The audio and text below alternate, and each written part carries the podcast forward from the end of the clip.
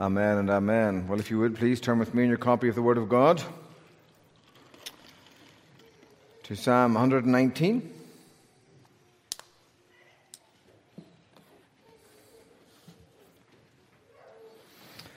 We'll pick up the reading in verse 89, and before we do, let's pray together.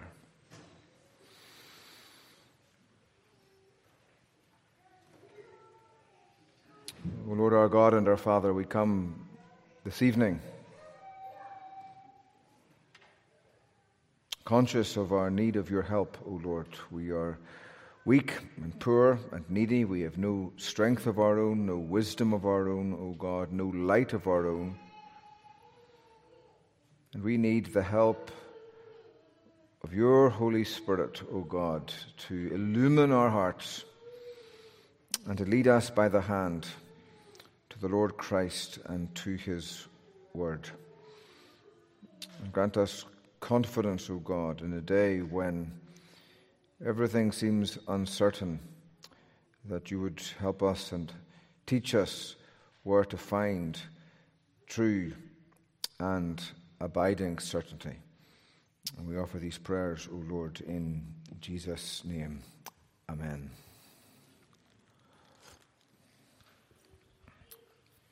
Psalm 119, verse 89. This is God's word. Forever, O Lord, your word is firmly fixed in the heavens. Your faithfulness endures to all generations. You've established the earth and it stands fast. By your appointment they stand this day for all things are your servants. If your law had not been my delight, I would have perished in my affliction. I will never forget your precepts, for by them you have given me life. I am yours. Save me. For I have sought your precepts. The wicked lie in wait to destroy me, but I consider your testimonies. I have seen a limit to all perfection, but your commandment is exceedingly broad. Amen. The grass withers and the flower falls off, uh, but the word of God endures uh, forever.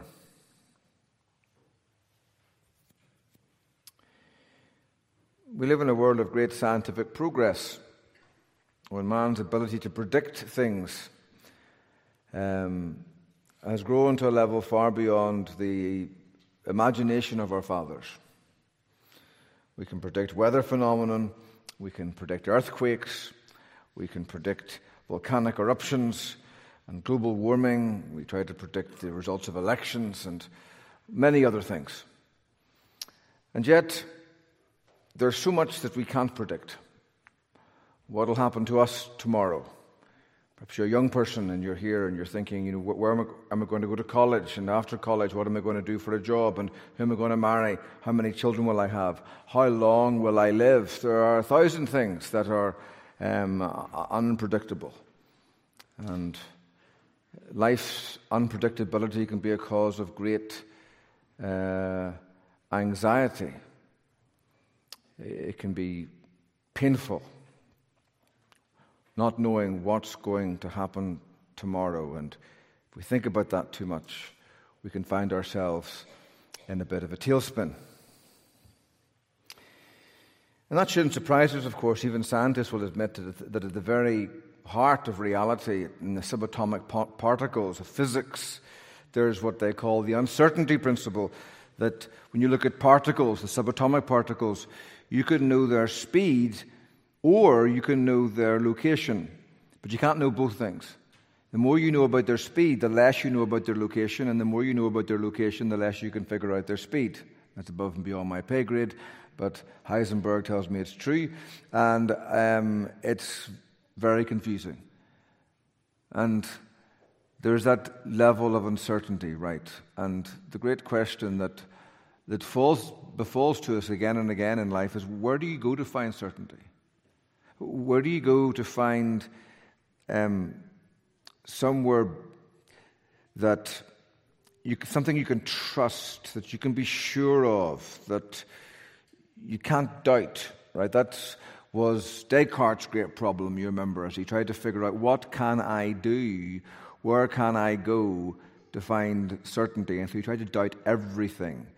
And his doubt became an almost universal um, acid that kind of uh, dissolved all the old certainties and eventually got down to the one last certainty that he felt he couldn't doubt, right?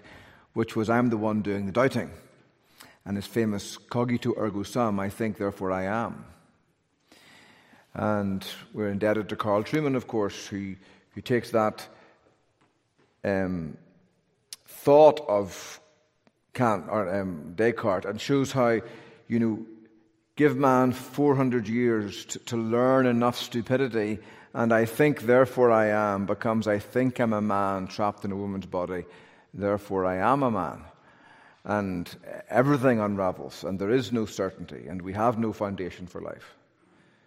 And of course, if only our culture had read the Bible and the book of Proverbs, uh, the fear of the Lord is the beginning of knowledge. If you don't begin with God, you can't have any true knowledge. You can't put your feet on a rock of certainty anywhere. You start your thinking process and then your living process with both feet firmly planted in midair. And we've said this before, but it's worth repeating.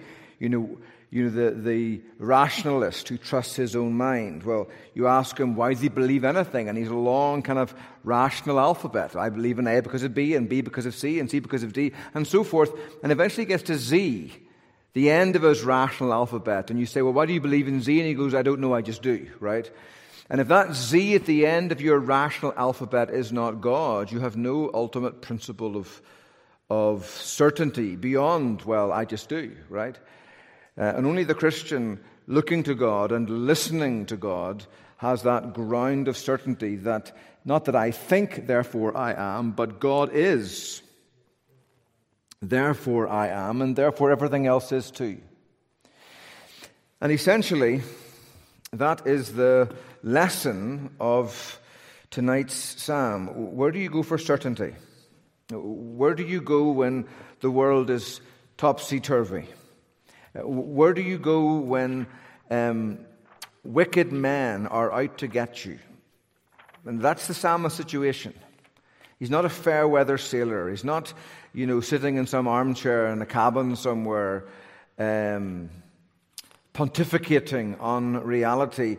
He's saying to us, and he's saying to God, the wicked lie in wait to destroy me. They're hiding somewhere. Like the psalmist in Psalm 11, the wicked have bent the bow to shoot at the upright in the darkness. They're there. The sniper hairs are on my head, and it's only a question of when are they going to jump out at me. But they're there, they're unprincipled, they're unrighteous, they're wicked people, and they're out to get me, and everything seems very uncertain. I can't see them, but they can see me. They're waiting, they're watching, and there's more than a little bit of my heart saying, I'm frightened they're going to get me. And in those situations, where can you go for certainty? And maybe for you, it's not the wicked out to get you, maybe it's cancer, maybe it's the fear of Alzheimer's disease or some other problem that's lurking in an unknown tomorrow. All of the what ifs, all of the what might happen tomorrow, which is often much harder to deal with, as I said in the covenant of this week. I find the what ifs much harder to deal with than the what's happening right now. Um, what might happen is much more scary than what is happening very often. And the psalmist is there and he's asking and telling us, where do you go to find certainty? And the answer, of course, is to go to God and to His Word. And as he works through this beautiful paragraph in Psalm 119, he's a number of things to say to us. First of all, he'll say God's Word creates the arena of history. You can trust it. Secondly, he'll say God's Word guides the course of history. And thirdly, you'll say God's Word sustains his servants throughout history. And so the, the, the, the way to find certainty is to root yourself on this book, to root your thinking on this book, your affections on this book. the, your hopes in this book. And if you learn to fear God, you will have nothing else to fear. Right? Let's work through the passage. First of all, the psalmist says God's word creates the arena of history. And what I mean here is the illustration I suppose you might use is a video game. Uh, um, most of you probably don't play video games, but you've seen people play video games. Maybe your children play video games. Mine do, and maybe they're playing a game which has a, a, a, a virtual world in it, right? Whether it's Minecraft or Call of Duty or whatever game it is, right? And there's a virtual world in it. And that virtual world can seem very real. There are, there are, there's the appearance of artificial intelligence as the people you're fighting against or playing against are there in this world. And there's trees, and there's valleys, and there's rivers, and there's mountains, and there's houses, and there's all kinds of things in this world, right? But that whole world um, depends every moment of its existence upon the power coming from the plug or the socket. And my mum walks into the room and finds an errant teenager playing Call of Duty for the, you know, I don't know, the 15th hour or whatever, and she says, Son, I told you to stop playing that. I, I, I'm in a minute, mummy. And she, she grabs the plug and pulls it out. And the moment she pulls the plug, the moment the socket leaves the wall, that virtual world, poof, it disappears. It kind of constricts into a little white spot in the middle of the VDU and it's gone. And everything in it. And the psalmist is saying, you need to realize that's the way it is, not with just a video game, that's the way it is with all of the, the, the universe in which you live. It is established by God's word and it exists by God's word. Why is there something and not nothing? God has spoken. Why is there still something and not nothing? Because God continues to speak. Now, he's writing poetry, and it might not be immediately clear, but that's what he's saying. Let's work through the passage together.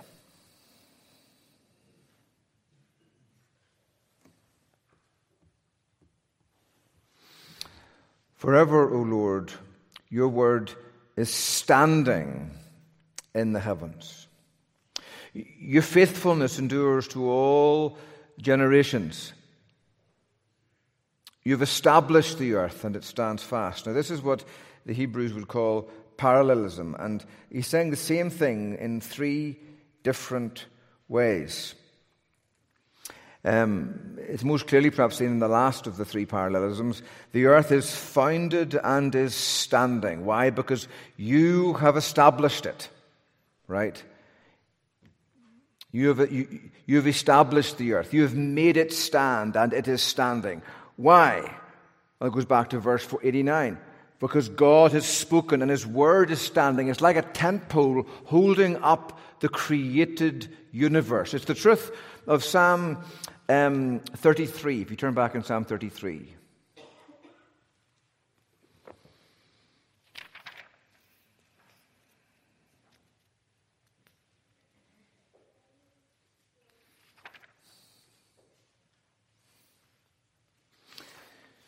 In verse 6, by the word of the Lord the heavens were made, and by the breath of his mouth all their host. He gathers the waters of the sea as a heap, he puts the deep in storehouses. Let all the earth fear the Lord, let all the inhabitants of the world stand in awe of him. For he spoke, and it came to be. He commanded, and it stood firm. The same kind of idea that God has spoken and the universe stands firm. And it stands firm because it's supported by the, the tent pole of His word that is forever standing in the heavens, stopping the heavens collapsing into the earth and the earth collapsing into nothing. Or it's the truth of, of Hebrews 1, when, um, if you turn there in your Bibles, and the, the writer's describing the great colossus of history, the Lord Christ, who represents God's final word to mankind and God's only answer to our sin. And you remember how, how, the, how the writer to the Hebrews starts describing Jesus. Long ago, at many times and in many ways, God spoke to our fathers by the prophets, the Word of God, the, the revelation. But in these last days, He has spoken to us literally in His Son. the climax of God's revelation. God could have spoken through nobody dearer. He speaks through his Son, whom he appointed the heir of all things. He could have spoken through nobody greater. He's the, the, the heir, the owner, the Lord of every second of time, every event of history, every personality of earth, of heaven, of hell. He owns it all. Through whom also he created the world. He could have spoken to us through nobody wiser. He designed the universe, great and small. He is the radiance of the glory of God and the exact imprint of his nature. What is God like? He is just like his Son, Jesus Christ. He could have spoken to us through nobody clearer. And then he upholds the universe by the word of his power. He could have spoken to us through nobody stronger. His word sustains, upholds the universe. It's an amazing thought as he's sitting, lying in the, in the arms of the Virgin Mary, and all he's able to do in his human nature is to suck at her breast and fill his diaper. And yet, in his divine nature, he's upholding the cosmos. And later upon the cross, when those Roman soldiers were kneeling over him and nailing him to the cross, he was sustaining the wood of the cross. He was sustaining the nails and the sledgehammer and the, the arms and the muscles and the souls and the being and the life of the men nailing him to the cross. He is sustaining them as they are immolating him. And that's the picture the psalmist has. This God's word is holding the universe, it's fixing them, upholding them, establishing them. And it stands because his word stands in the heavens as a testament to the faithfulness of God that endures throughout all the generations. And so, the psalmist saying, Do you want someone to trust? Go to the God whose word sustains the heavens. It's amazing. Look up at the stars and the moon and Venus and Mars in the night sky and sun, the sun during the day. And these are the same celestial bodies that shone their light upon Abraham and Isaac and Jacob and David and the Apostle Paul and the Apostle John and Patmos and Augustine and Calvin and Luther in the Reformation times, and Whitefield in the Great Awakening, and before that, our founding fathers, and Winston Churchill in, in England during the Second World War. And these same celestial bodies shine down upon us. Why? Because God's faithfulness is certain, His word is powerful, and it's sustaining the course of history. We'll talk about the events of history in a moment, but there's a comfort to know that the very world you live in only has existence because of the God you worship. And so you're never fighting on away turf. That was always the fear, wasn't it, of the pagans in the Old Testament. Their God might be the God of the sea, not the God of the mountain, or the God of the lowlands, not the highlands. And so if you're going, if you're going away from your God's turf, you were kind of in trouble because you were on away, you were in away territory. But wherever you stand, whatever troubles you face, whatever enemies oppose you, they're standing on the ground that God Himself sustains. And there's comfort to that, isn't there? Like Psalm 121, I lift my eyes to the hills. From whence cometh my aid? My help comes from the Lord, who made heaven and earth and everything in between, is the idea. That whatever I face, I face it in the realm of my Father's world. And my enemies must meet me on God's home turf. So, God's word, he says, creates and sustains the arena of history. But he moves on. God's word actually also guides the course of history. And you see that in the next verse by your appointment, literally um, in the Hebrew, by your judgment. And the word judgment, mishpat in the Hebrew, remember, it descri- it's often translated in the ESV as rules, but it's not, it's not so much the rules of a commander commanding things to do, but it's the rules of the gubernator of the universe that issue forth from his throne with the flash of a will that can. He just wills it and speaks it, and it's done. He who does what he wants, where he wants it, and how he wants it done. By your appointment, they stand. The universe stands. The, the atoms of the created order stand this day. Why?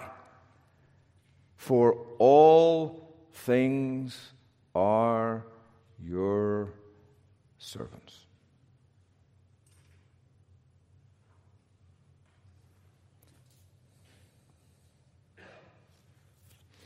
In the course of history, there are many servants rational servants, accidental servants, volitional servants, evil servants, righteous servants, but there's only one master. All things are your servants. And that is the foundation of all true courage and all true confidence. That this is my Father's world. He sustains it, but He also governs it and He rules it, and all things are His servants. As Pink said so beautifully, the doctrine of the sovereignty of God is simply the doctrine of God, that God is God in fact as well as in name. He does as He pleases in heaven and on earth and in the seas and all deeps, and none can stay His hand or say to Him, What is this that you have done? He works all things, Paul says, Ephesians 1, after the counsel of his will. You say, that, that's ridiculous. I mean, how can God work all things? I, I can't answer that question, but I can tell you God works all things. Turn in your Bibles to, to, to Proverbs uh, 16, one beautiful chapter that just sums up so much of this um, history.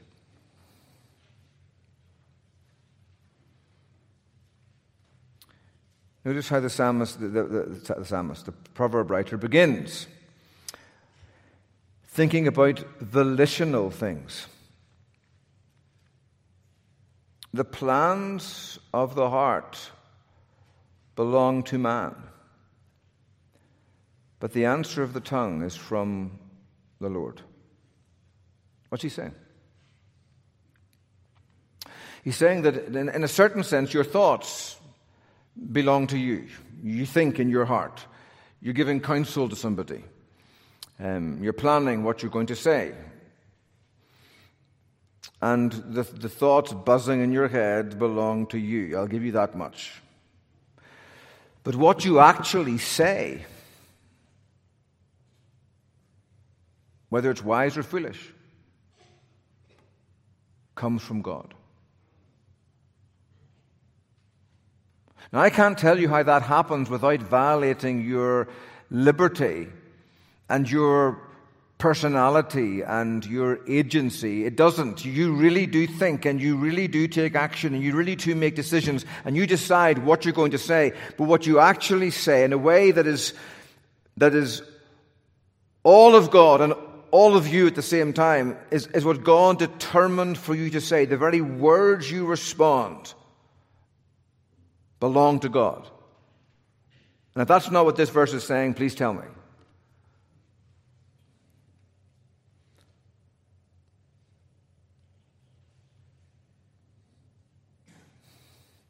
We're down in verse 9. The heart of man plans his way. He thinks, where am I going to go today? What, what am I going to do tomorrow? Who am I going to marry? What investments am I going to make? What jobs am I going to accept? What jobs am I, going to reject? Which way am I going to go to work? The heart of a man plans his way, but the Lord establishes his steps. God is the one who's ultimately guiding, directing, governing his steps. So the volitional things that we think and say and do are under the sovereign plan of God. All things are his servants. What about random things?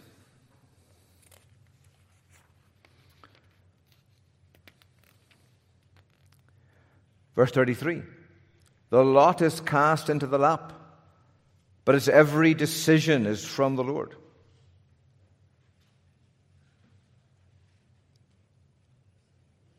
Even there, you might say, well, that's, that's entirely random. Maybe you've got a God who is sovereign over random things, like a dice being thrown, what number comes up.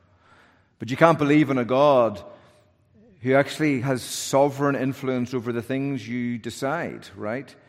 And you think, no, no, that would violate my free will. But I can figure out that if I throw a dice, the number that comes up is God's. That's okay. God can be sovereign that far. But you think about throwing a dice. It's not entirely mindless, is it? The dice is mindless, but you throw it. You put it in your hand. You have some agency over the, the aspect of the dice in your hand just before you cast it. How hard you throw it, what angle you throw it at, how much rotation you put on the dice as you throw it. There's the humidity in the air, there's the gravitational, I don't know, something. And then there's also the frictional coexistent of the ground you're throwing it onto, and it bounces along the ground, whether you throw it onto the table or onto the carpet.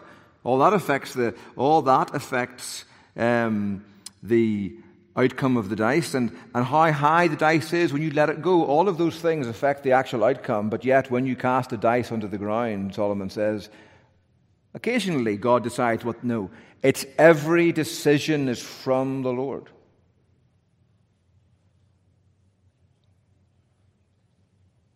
Well, okay, well, I, can, I can get God controlling good people, but what about bad people? Are they in His sovereignty? We'll look at earlier in the chapter.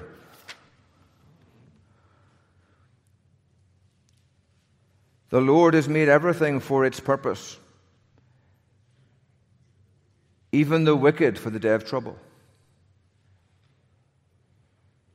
He has made them all. Even, remember in Genesis 3, verse 1, as we're heading over the precipice into the fall, what does Moses say? The serpent was more crafty than any beast of the field. That, what? The Lord God had made. Now, Moses isn't giving you all of the answer, he's just showing you a little bit of the slip, a little bit of the hem of the answer. Right? Um, but Moses, it's wonderful. You can trust a God who's dishonest. Right? We're heading over the precipice. This is the root of every tear you ever shed, every loss you ever bear, every death you ever experience, your nearest, your dearest, then finally your own. All of the pain, all of the agony from a cut knee as a child through to cancer when you're older, everything in between. The tornadoes, the hurricanes, the, the, the, the, earthquake that, that ripped Turkey apart um, last week, all find their root in this moment. The serpent was more crafty than any beast of the field. Where did he come from? The Lord God made him.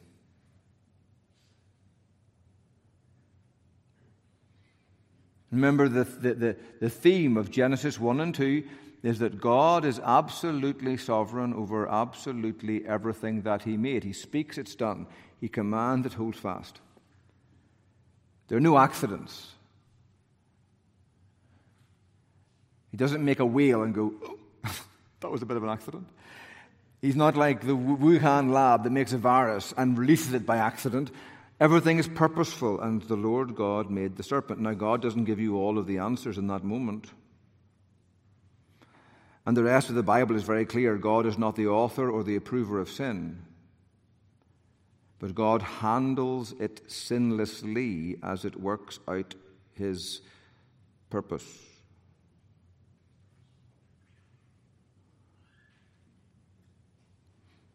And before you think of, I can't, I'm not sure I can trust a God who allows evil into this world, remember that the God who allowed evil into his creation paid a very great price to remove evil from his creation. His son becomes flesh, and then he becomes sin, and then he becomes cursed. God is no armchair general who sends other people's sons to die for decisions he makes. Like in the First World War, when the, the generals of England went, Oh, you know, we lost 40,000 boys yesterday, let's send another 30,000 tomorrow over the, over, the, over the trench and see how they do against Jerry. It's like cricket. There's other people's boys are sending to their death. But the sovereign God of heaven, for whom all things are his servants, he sends his own son to die in the course of the history he has planned. And you can trust a God who's that honest, and you can trust a God who's that gracious. How does that work out? How does that work out? How does God's sovereignty over the decisions I make work out in practice? Well, it's not simple, but it's easy. 1 Kings 12. I'm going the wrong direction. I don't even know where I am in the Bible. 1 Kings 12. Um,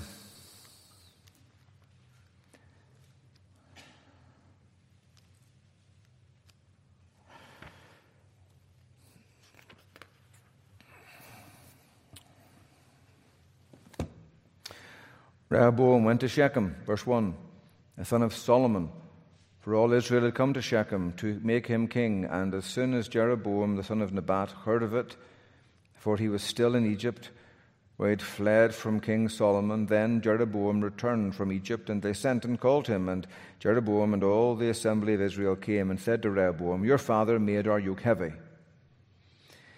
Now therefore lighten the hard service of your father and his heavy yoke on us, and we will serve you.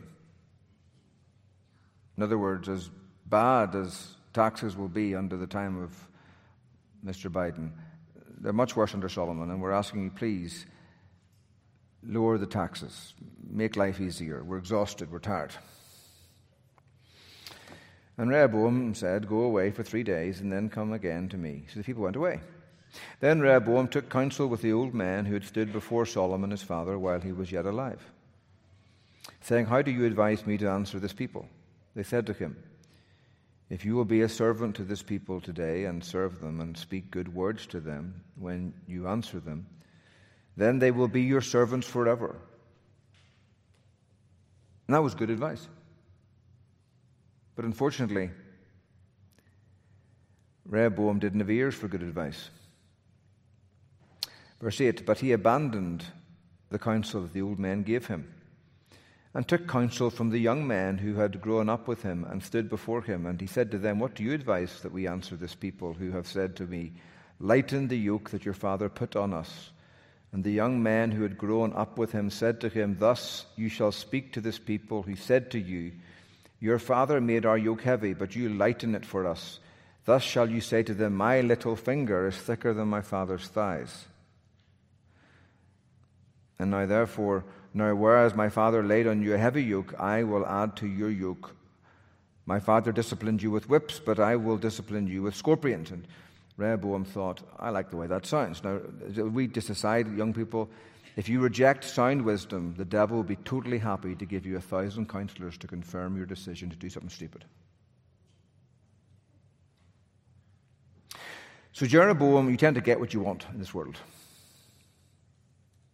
So Jeroboam and all the people came to Rehoboam the third day, as the king said, Come to me again the third day. And the king answered, and the people harshly, sorry, the king answered the people harshly, and forsaking the counsel that the old men had given him, he spoke to them according to the counsel of the young men, saying, My father made your yoke heavy, and I, but I will add to your yoke. My father disciplined you with whips, but I will discipline you with scorpions. So the king did not listen to the people, and essentially it tears the the land in a very unequal half, right? Now, why did that happen? Well, it happened because Jeroboam was stupid.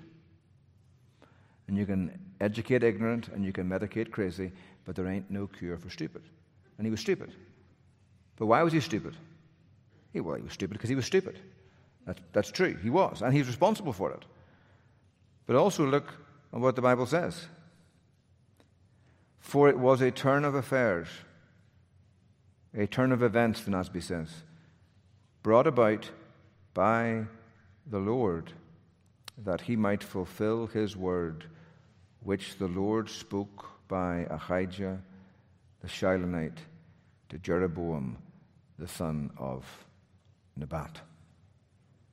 A turn of affairs to fulfill the word of God. And God had said to Solomon, He would tear the kingdom out of Solomon's hand. And there's a thousand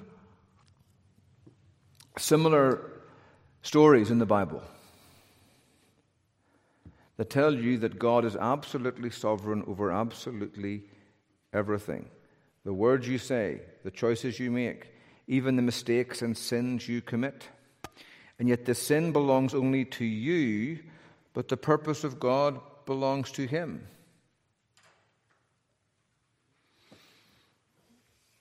So that you can say, with Paul, Oh, the depths of the riches, both of the wisdom and the knowledge of God, how unsearchable are his judgments, his ways past finding out. For from him and through him and to him are all things. To him be the glory forever. And those prepositions are so important. From him, everything, all the, all the events of history are his story. It's not just that God knocks over the first domino and then watches the rest of them unfold. But actually, He's there governing each domino as it falls, making sure that they fall in the right way, at the right time, in the right direction, and that no mouse sneaks into the domino show and knocks over half the dominoes and makes a mess of it all. He's controlling everything from Him and through Him. His fingerprints cover every detail of history. And to Him, they're directed towards His his um, sovereign purpose. His word guides the course of history. And so, even the most wicked thing that ever happened when men took the Son of God and put him on a cross.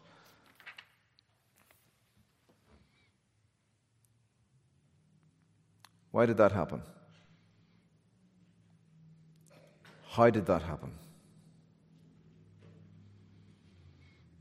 Well, Peter says, Men of Israel, Acts 2.22, Hear these words, Jesus of Nazareth, a man attested to you by God with mighty works and wonders and signs that God did through him in your midst, as you yourselves know. You knew who he was. You knew where he came from. Nicodemus said, you remember, Teacher, you're a, a, man come from God, and no one can do the things that you are doing unless God is with him. And we know that, Nicodemus said, at the beginning of his ministry. And you knew it, Peter said, here at Pentecost. This Jesus delivered up according to the definite plan. Wasn't it God was going, I wonder how this is going to fall out? I mean, there's a number of possible outcomes here. Judas might repent. Pilate might actually make a wise decision for once, which would be interesting. And you know, who knows what's going to happen? No, his definite plan and foreknowledge. And it wasn't just that God cheated and read to the end of the story. And that's how he foreknew things. No, he foreknows the end from the beginning because he plans the end in the beginning. His definite plan. And yet you crucified him and killed by the hands of lawless men. They were wicked, and you did it, and you're responsible for it, Peter says. And yet God is sovereign, and the two need no reconciliation God's sovereignty and man's responsibility, because friends need no reconciliation.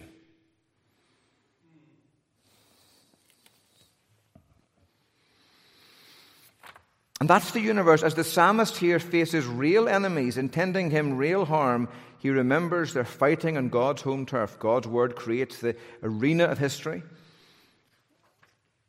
And God's word directs the course of history. By your appointment, they stand this day, for all things are your servants.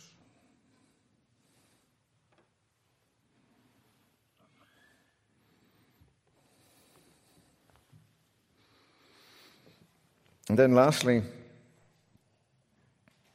Not just does God's Word create the arena of history and God's Word guide the course of history, but God's Word sustains His servants through history. How do they sustain us? First of all, they sustain our joy. Verse 92 If your law had not been my delight, I would have perished in my affliction.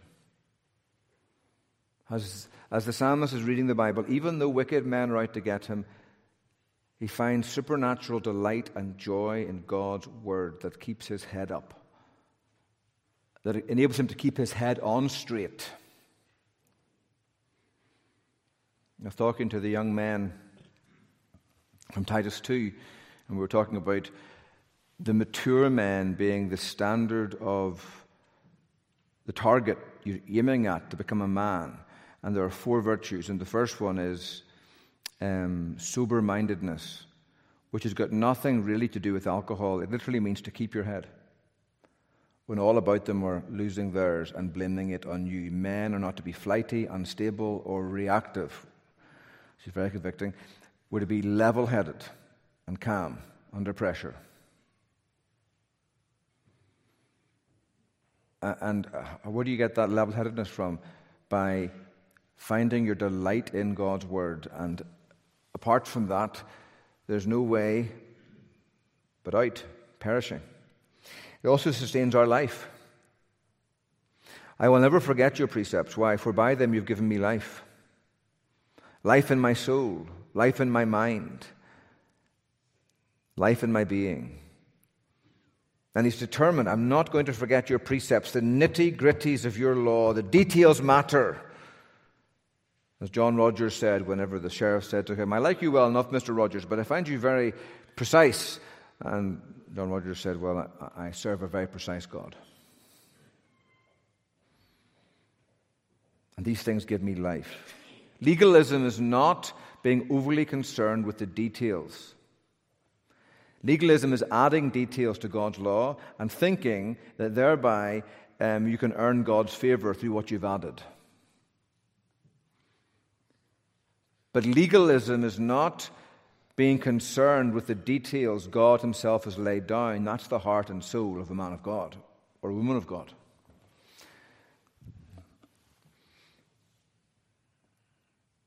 I will never forget your precepts, for by them you have given me life.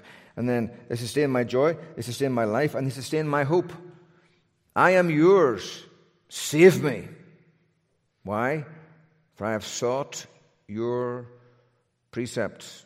Here the wicked lying in wait to destroy me, and yet he has confidence that there's someone bigger than the wicked who is lying in wait to save him. And he gets that hope by seeking God's precepts, by delving into the Bible and trying to find um, his duty, the will of God for his life. As Jesus said, your food and your drink is to, is to do um, your will.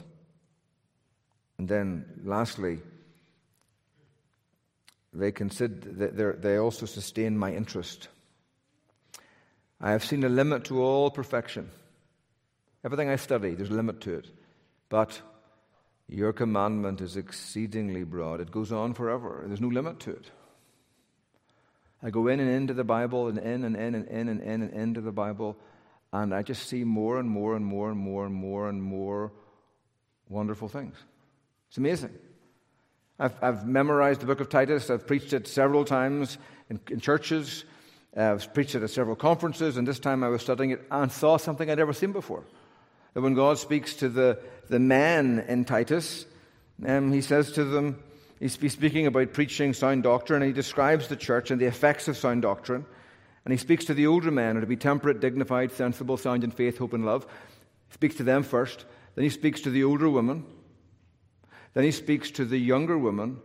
And then he speaks to the younger men. Interestingly, he doesn't go older men, younger men, older woman, younger woman. He goes older men, older woman, younger woman, and then younger men, as if the men surround the woman in the congregation.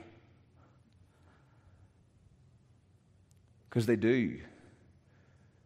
They're the hard exteriors, that were, to protect the, the fairer, gentler sex, and how important men are in a solid church, and men are produced by solid teaching of solid truth. I've never seen that before. It's amazing how just things pop out at you.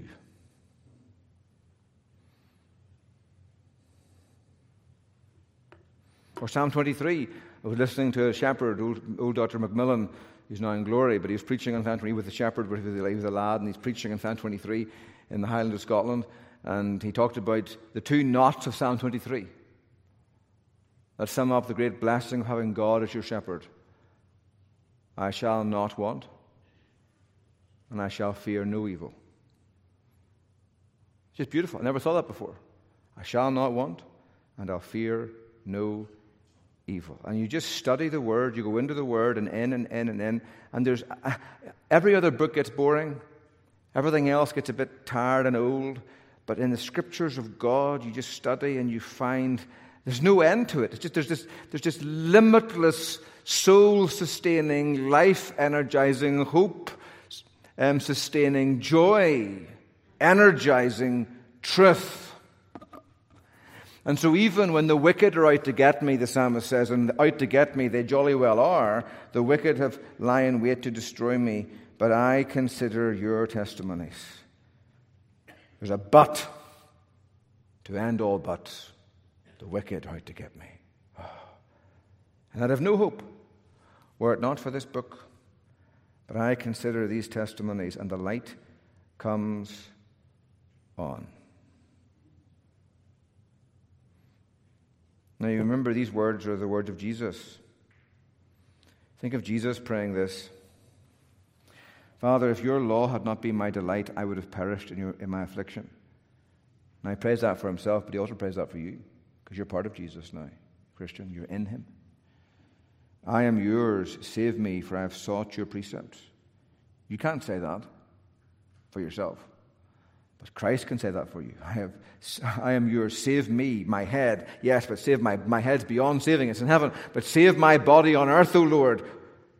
They don't deserve to be saved. They're sinners, the devil says. And Jesus says, Yes, Father, but I have sought your precepts.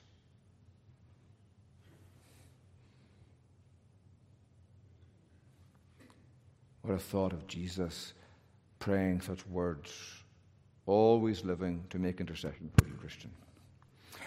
And so, wherever you look for certainty, the psalmist says, look to God and His Word.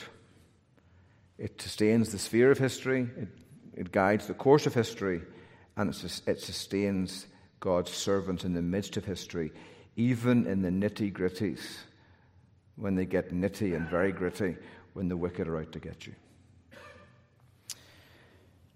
Amen. And who would have thought a few verses from Psalm 119 would give us such encouragement? Let's pray together. Father in heaven, we thank you for your word, O God.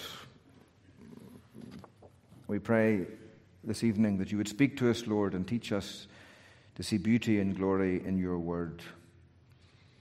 And come and comfort your people gathered here this evening, many of whom are facing great, they're up against it, O God in many different ways and for many different reasons.